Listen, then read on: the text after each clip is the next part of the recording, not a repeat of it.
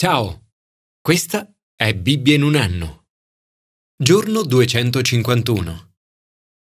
Non dimenticherò mai quell'immagine, così tragica e ingiusta. Il corpo del piccolo Alan Kurdi se ne stava lì fermo su quella spiaggia in Turchia. Quella sera piansi. Aveva tre anni. Era morto in mare affogato insieme al fratello e alla mamma. Stavano cercando di fuggire dalla guerra in Siria. La guerra è una delle principali cause delle ondate migratorie come quella in Europa oggi. Negli ultimi anni in Siria, a causa della guerra, sono morte più di 500.000 persone. In Iraq l'ISIS ha ucciso migliaia di innocenti, molti dei quali cristiani, e causato la fuga di decine di migliaia di persone, anche loro in maggioranza cristiani. In tutto il mondo oggi gli atti terroristici continuano ininterrottamente. Queste atrocità sono l'estrema ed orribile conseguenza di un clima di violenza sempre più diffuso nella nostra società. Combatterà ognuno contro il proprio fratello, ognuno contro il proprio prossimo, città contro città e regno contro regno. In molte parti del mondo troviamo anarchia, caos e omicidio. Ogni giorno i media ci mostrano gli orrori della guerra Viviamo in un mondo che continua a sviluppare armi sempre più micidiali, strumenti fatti allo scopo di uccidere, mutilare, distruggere. Ma questo clima di guerra non ha solo effetti materiali. Gli effetti delle guerre hanno anche profonde conseguenze morali e spirituali. In Efesini l'Apostolo Paolo parla di insidie e battaglie spirituali anche se invisibili, sono battaglie molto concrete. Il famoso predicatore gallese Martin Lloyd Jones ha detto non c'è peggiore equivoco riguardo al messaggio cristiano che quello di descriverlo semplicisticamente come una proposta di vita senza conflitti né grossi problemi. Presto o tardi ogni cristiano scopre che la sua esistenza si gioca su un campo di battaglia e non su un campo di gioco. In questa battaglia Paolo dice non lasciatevi vincere dal male, ma vinci il male con il bene. Dio può darti le armi con le quali vincere questa battaglia. Aggiunge, noi non combattiamo secondo criteri umani. Infatti le armi della nostra battaglia non sono carnali, ma hanno da Dio la potenza di abbattere le fortezze. Ma quali sono queste armi? E come dovremmo usarle? Commento ai sapienziali. L'arma della preghiera. Il salmista parla di Mosè e della sua leadership. Alcuni si dimostrano gelosi del potere e dell'autorità che Dio ha dato a Mosè e ad Aronne. Divennero gelosi di Mosè nell'accampamento e di Aronne, il consacrato del Signore. La reazione di Mosè non è di difendersi. Al contrario, prega per loro. Per impedire che l'ira di Dio li distrugga, si pone sulla breccia davanti a lui. Nel racconto dell'Esodo vediamo come grazie alla preghiera sia possibile cambiare il corso della storia. Nel capitolo 25 del libro dei numeri si narra di un altro uomo, Fines, che interviene a favore del popolo. Il suo intervento nasce dalla sua fede. Scopriamo che, come nel caso di Abramo, ciò fu considerato per lui un atto di giustizia. In ogni situazione abbiamo sempre la possibilità di ricorrere alla potente arma della preghiera. Per questo non dovremmo smettere di pregare per la nostra famiglia, per i nostri amici e per tutti quelli per i quali lo Spirito Santo ci suggerisce di pregare poniti sulla breccia e prega per gli altri. Nella nostra chiesa di Holy Trinity Brompton, HTB, Jeremy Jennings è solito dire Grazie per la vostra preghiera. Ognuno di voi ha fatto la differenza. Signore, grazie per il potere della preghiera di intercessione. Oggi desidero stare sulla breccia e intercedere per...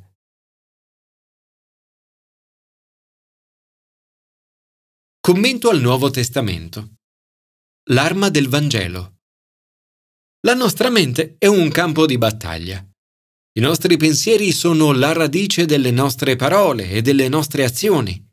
Nella nostra mente il diavolo cerca di creare delle roccaforti. Paolo sa che il centro della battaglia spirituale è la battaglia della mente. In un certo senso, nella propria mente, ognuno di noi è coinvolto in una battaglia spirituale individuale.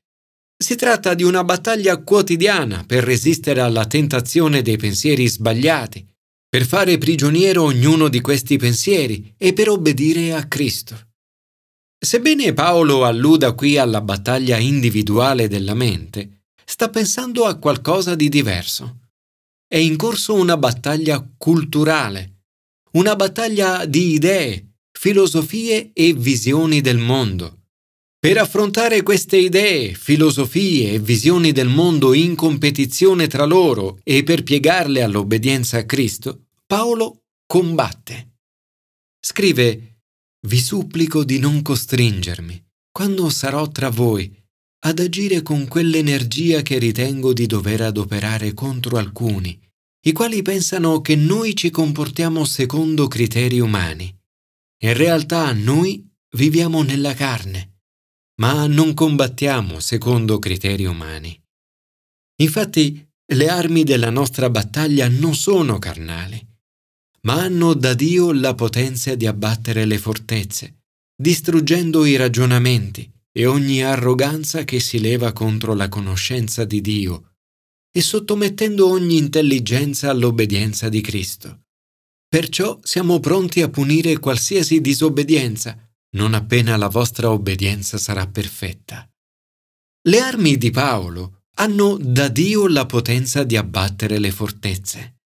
Il suo potere deriva dall'appartenenza a Cristo e gli è stata data autorità dal Signore stesso.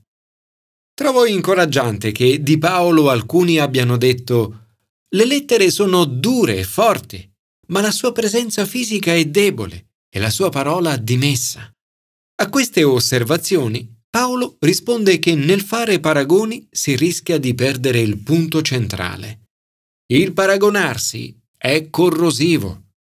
O ci si gonfia di orgoglio o ci fa cadere nella disperazione. Non dovremmo mai paragonare noi stessi agli altri cristiani, i nostri doni con i loro, il nostro successo con il loro successo. Siamo tutti dalla stessa parte. Nel combattere la battaglia spirituale dovremmo cercare di aiutarci, amarci e incoraggiarci a vicenda. Ma fortunatamente per predicare il Vangelo non è necessario apparire imponenti, né essere oratori eccezionali. La forza di Paolo deriva dal Vangelo di Cristo. Il suo desiderio è predicare il Vangelo a persone che non lo hanno mai sentito. In definitiva, è il Vangelo di Cristo che cambia la nostra cultura. È il messaggio più potente del mondo. Cambia la vita, cambia la cultura, cambia il mondo. Ogni volta che parliamo di Gesù ad un amico, che lo invitiamo in chiesa o lo portiamo con noi ad Alfa, combattiamo una battaglia spirituale con la potente arma del Vangelo.